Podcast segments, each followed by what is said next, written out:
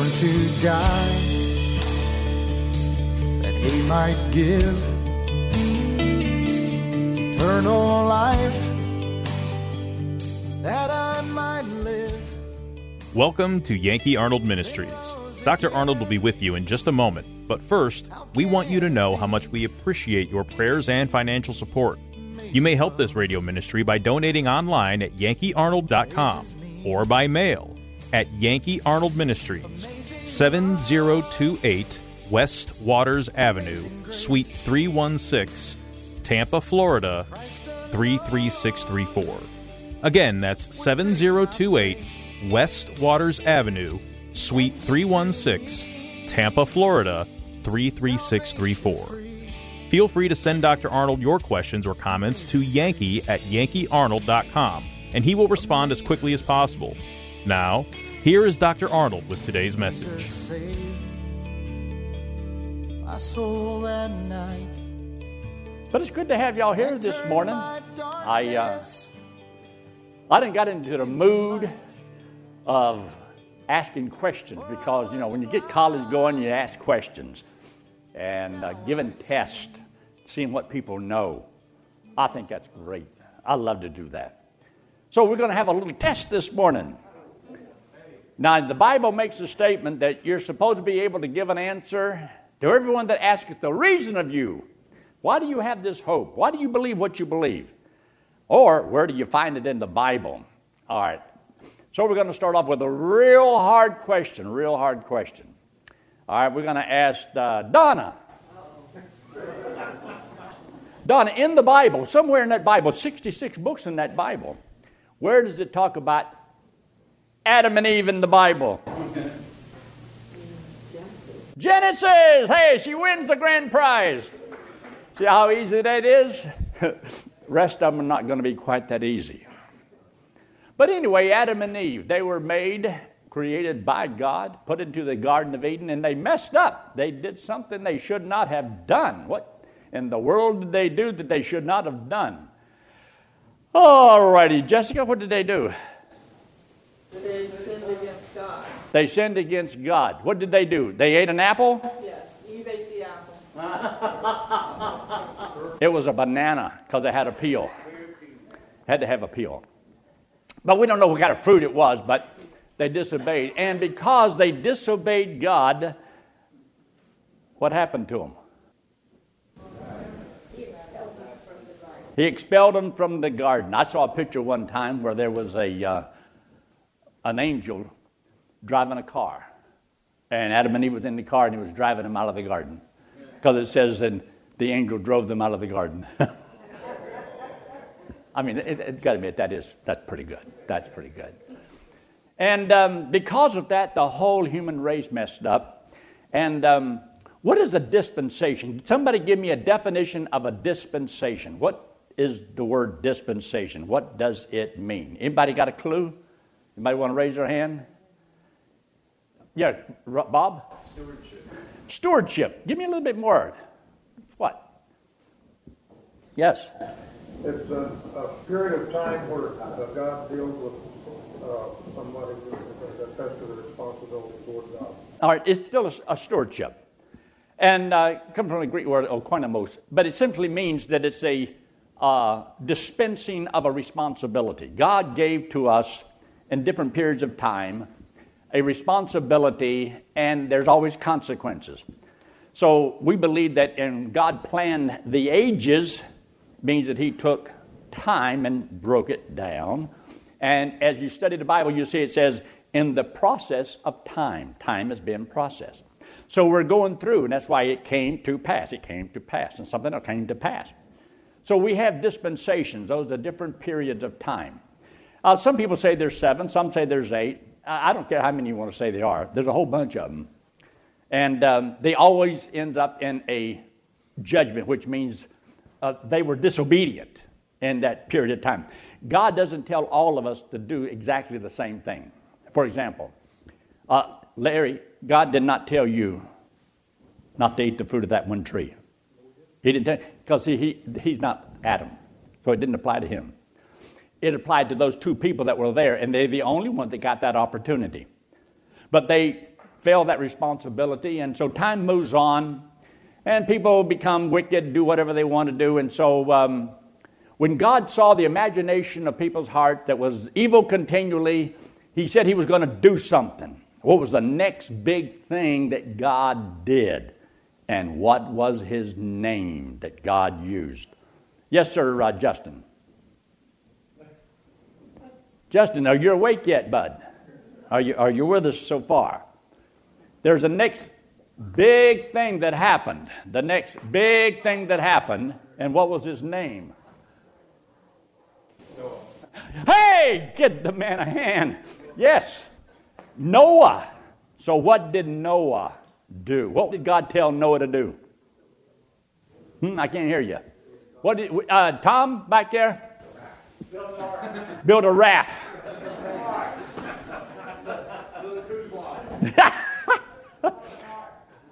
I like the cruise line better. All right, so he told them to build a boat so that it would float. And um, all right, th- this is a very hard question. Okay, um, Randy, how many got on the boat? People. Eight. Eight people. And uh, who are they? His immediate family. All right. Y'all buying all this? Or there was eight people that got on the ark. And um, anybody know how long did it rain? How long did it rain? Anybody got a clue? How long did it rain? 40 days and 40 nights? Huh? 40 days and 40 nights. 40 days and 40 nights. All right. And um, when the ark landed, was it Mount McKinley or where was it at? Who knows where? Yes, uh, you had your hand up. Yes, Tyler. Where did they end up at? What mountain peak? You're not sure? Over there. Mount Ararat. You might have known a Jew would know that. Mount Ararat. And uh, they all came down off the mountain, and it was a while, and people spread out. And um, what was the name of this uh, group where they was going to get everybody together and they was going to build this big old tower? It was called the Tower of uh, Tower of uh, yes, Tower of Babel. And what did the Lord do when He looked down and lo and behold, He saw what they were doing? And what did He do about the situation? Yes, Jesse. Knock down the tower, spread them out. Not knock down the tower. he, messed up the language. He messed up the language. He messed up the language. All right, he he established the various nations and the languages, and that's where they came from, and so they were spread out across the face of the earth. So now time goes on, and God was going to call a man from the Ur of the Chaldees. He was going to make a special nation out of this man. But this man's name was, uh, what was this man's name? Uh, yes. Uh, Abram. yes. Abram. But later his name was changed to what? Abraham. All right. And so Abraham.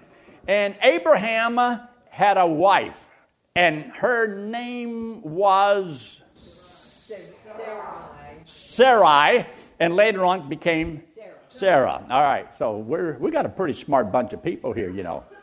So okay, we have um, Sarah. They, they were going to have a youngman, but time went on and they didn't have one. They were supposed to have one, but they haven't had one yet. So, um, what did Sarah tell Abraham to do? What did Sarah tell Abraham to do? Yes. To go into her maiden. All right, and what was her name? Hagar, very good. Her name was Hagar. And that she had a son and called his name what? What did he call his name? Alex? No, he didn't call his name Alex. I said. Not yet. His name was called Ishmael. His name was Ishmael. And so that wasn't the one that uh, God wanted to use. Abraham didn't see any problem with it, but God did. So How old was Abraham when he finally got his son through Sarah? And how old was he, and what was the son's name? Yes, uh, back there, Gary. He was 199? All right, 99 years old, and what was the son's name?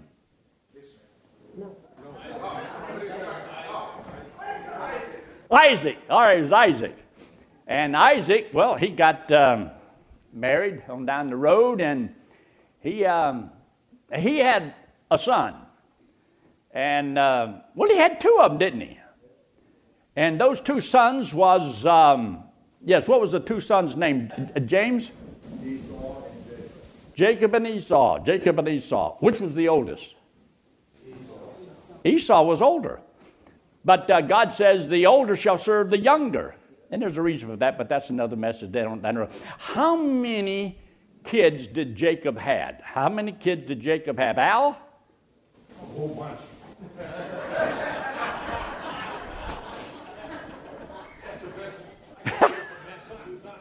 Jacob had how many sons? Uh, uh, Dara. Twelve. He had twelve sons. All right, very good. And and a daughter. All right, there were twelve sons, and these twelve sons became the nation of Israel. The nation of Israel was taken down into Egypt, and Joseph was already there. So, whenever Jacob came down, about how many came down into Egypt to begin this incubation period where they became a great nation? How many went down into Egypt at this time? Yes, sir. 70 people. And they were there for quite a spell.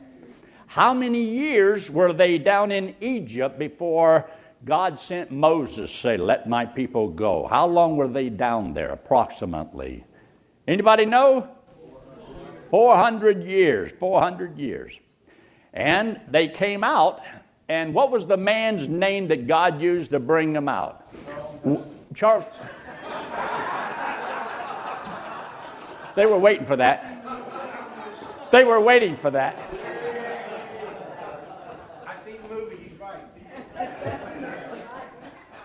And what was Pharaoh's name? Yul Brynner. All right. So now we know those names. All right. For reality, Tom, would you please tell us what was the man's name that God used to bring the children of Israel out of Egypt? Moses. Moses. Go down, Moses.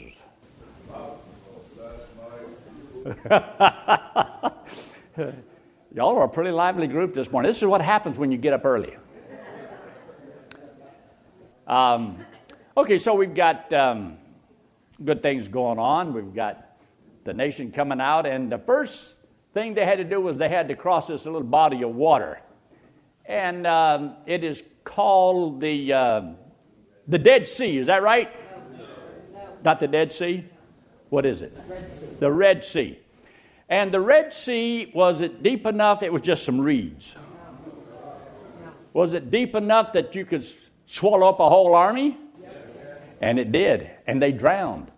So when the children of Israel got across, they had to go into the wilderness, and while they were in the wilderness, there was something that the Bible says that led them by day and something by night.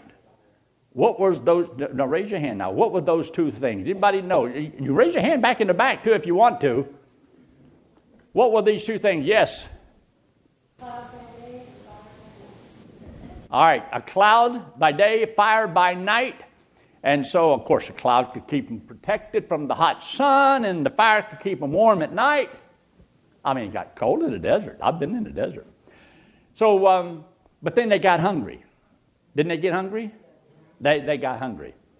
And so, um, if I was there and I had a choice of saying, Lord, this is what I want, it would have been a chocolate eclair. How many of y'all like chocolate eclairs? Aren't they good? And they're so good for you. Aren't they good for you? My wife lets me have one a year because they're so good for you. oh, I love them things.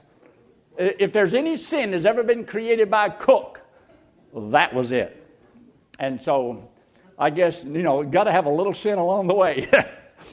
um, I guess you're going to die down in the wilderness of sin. You know, that was in the Bible too. So uh, they got something to eat. What was it called? What was it called? Raise your hand. What was it called? Uh, uh, Mrs. Sizemore?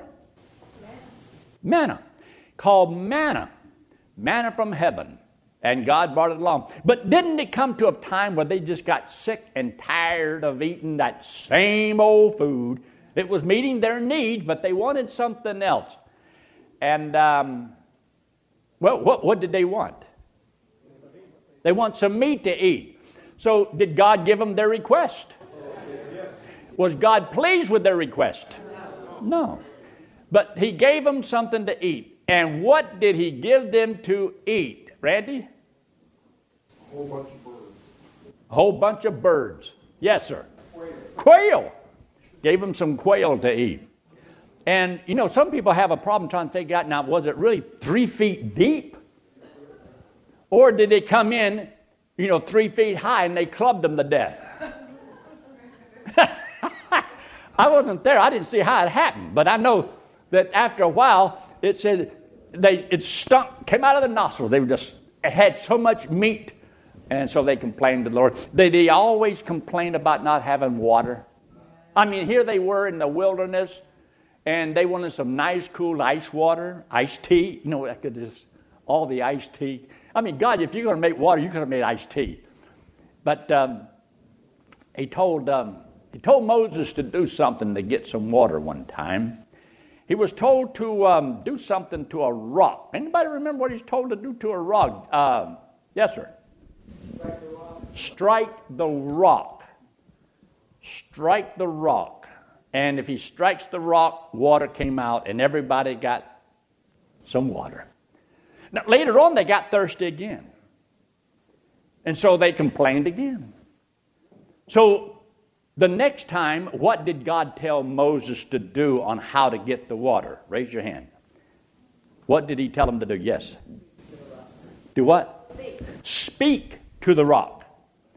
And, of course, if that's what God told Moses to do, everybody knows that's what Moses did. He didn't. What did Moses do? Way back there in the black, the blonde headed lady. Yes. What did Moses do? I can't hear. He hit it again. And what was so wrong with that? There's two things wrong with it. One, God says, speak.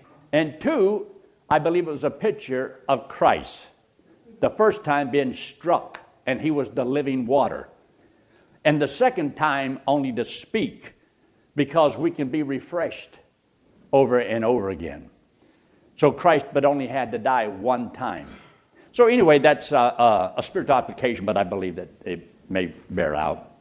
So we've gone through the wilderness. Now, time has passed, years have passed. Why did so many people have to die in the wilderness. So many of them had to die from 20 years old and upward, except Joshua and Caleb. Everybody died. Why? What wrong had they done? What wrong had they done? Tom? Because they did not believe what God had said. But the other ten people in and said, Ah, these giants in some land, we're scared of them. But uh, Joshua gave them the ruler in the land and Caleb All right, they were supposed to, they were just going to land, spy the land, they came back, and they said there were giants in the land, and we are in their sight as grasshoppers. And so, therefore, we can't go in. Ten of them came back with an evil report, but Joshua and Caleb says we can take the land, we ought to do it.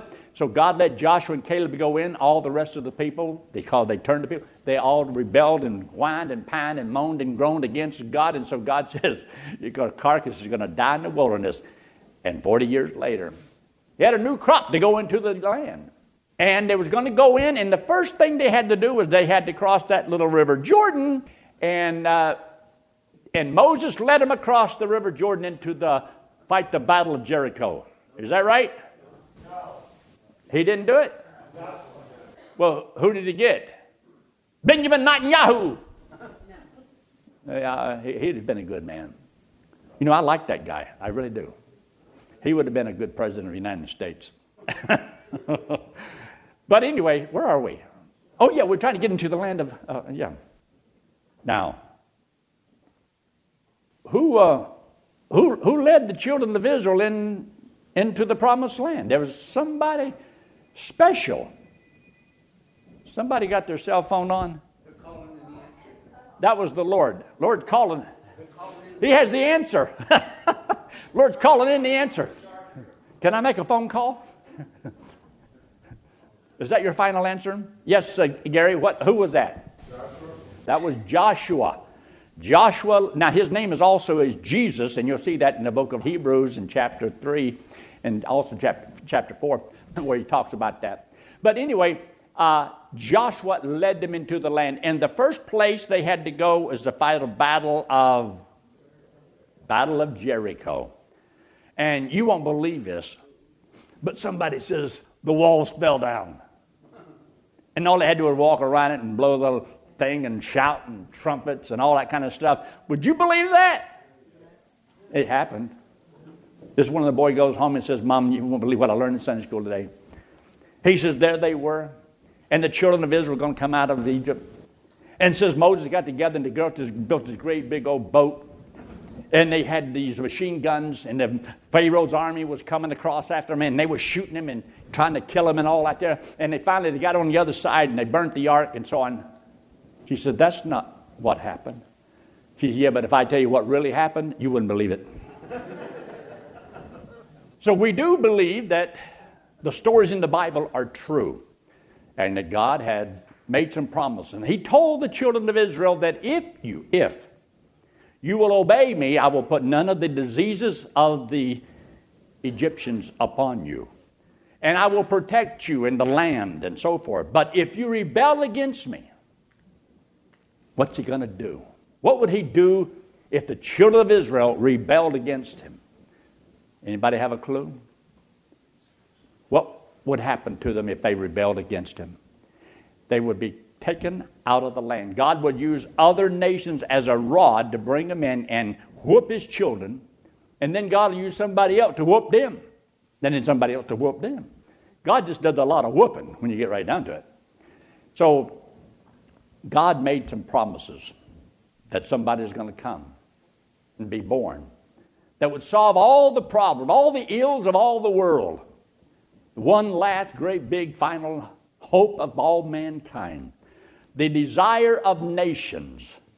Come, desire of nations, come. It's even in song. But who was this individual that's supposed to come and be like a prophet Moses in Deuteronomy chapter 18? Anybody got a clue who that might be? Who? Emmanuel. Emmanuel, Christ Himself. Now, where does it say in the Bible that um, Something along this line. Uh, Therefore, um, a, uh, a virgin shall conceive and bear a son and shall call his name Emmanuel. Where is that found in the Bible? Where is it found in the Bible? If you know, just raise your hand. Yes, James? Isaiah 7:14. And when the Bible says along the line, and the government shall be upon his shoulders, and uh, his name shall be called Wonderful Counselor, the Mighty God, the Prince of Peace, the Everlasting Father. Well, where, where's that found at? Where, yes, uh, Jesse? Not all at once, just. Yeah. Where's it found? Isaiah. Isaiah. Hey, we, we're 50% there. Isaiah what? 9 6. Very good. So we know where that's going to take place. Now, where is this found? But thou, Bethlehem Ephratah, though thou be little among the thousands of Judea, yet out of thee shall he come forth that it be ruler in Israel, who have gone forth of old. Where is it found? He gets the little hard ones, and he can't remember the easy ones. Micah chapter 5 and verse 2. So that's talking about Jesus Christ and where he's going to be born, and all those things happen just like the Lord says. Now, God gave to Moses something on Mount Sinai called the Ten Suggestions.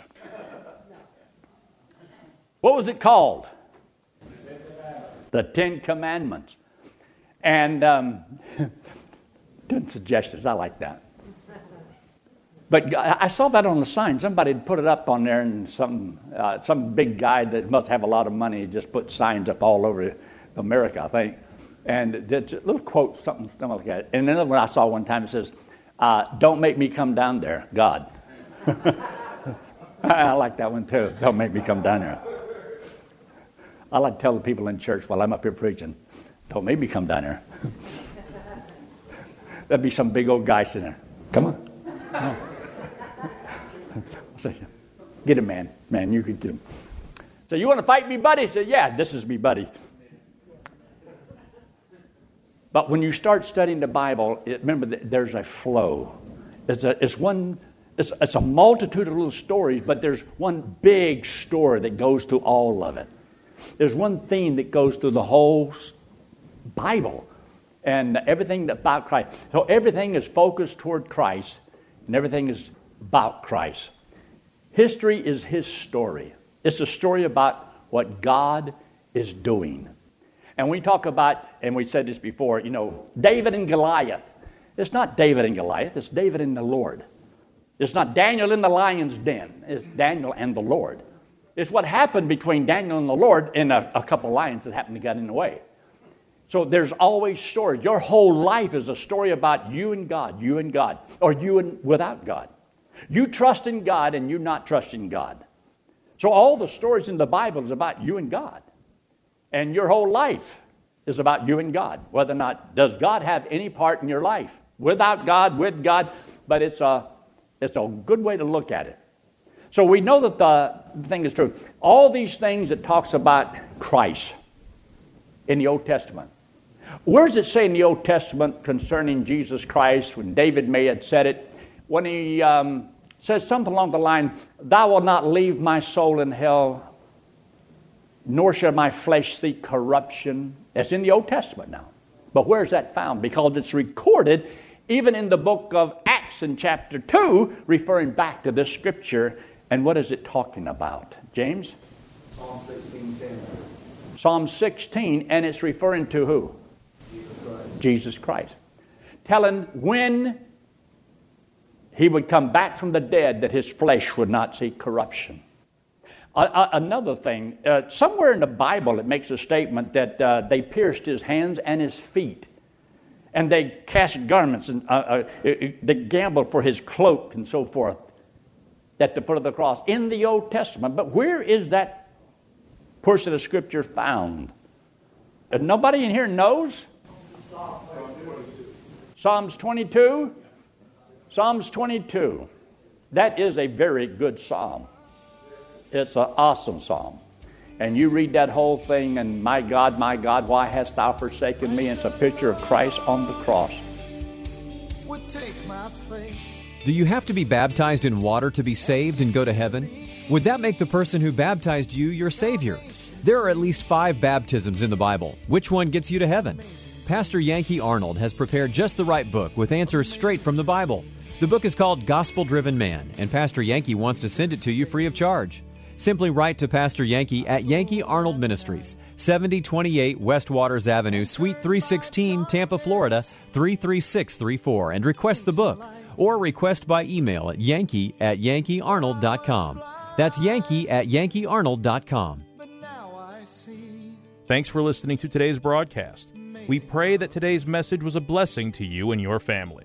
You may help support this radio ministry by donating online at yankeearnold.com or by mail at Yankee Arnold Ministries, 7028 West Waters Avenue, Suite 316, Tampa, Florida 33634. Friend, one day it will happen. The trumpet will sound, and we will be changed, caught up to meet the Lord in the air. So live today and every day, believing that the Lord is coming soon, and just keep looking up. Amazing grace amazes me.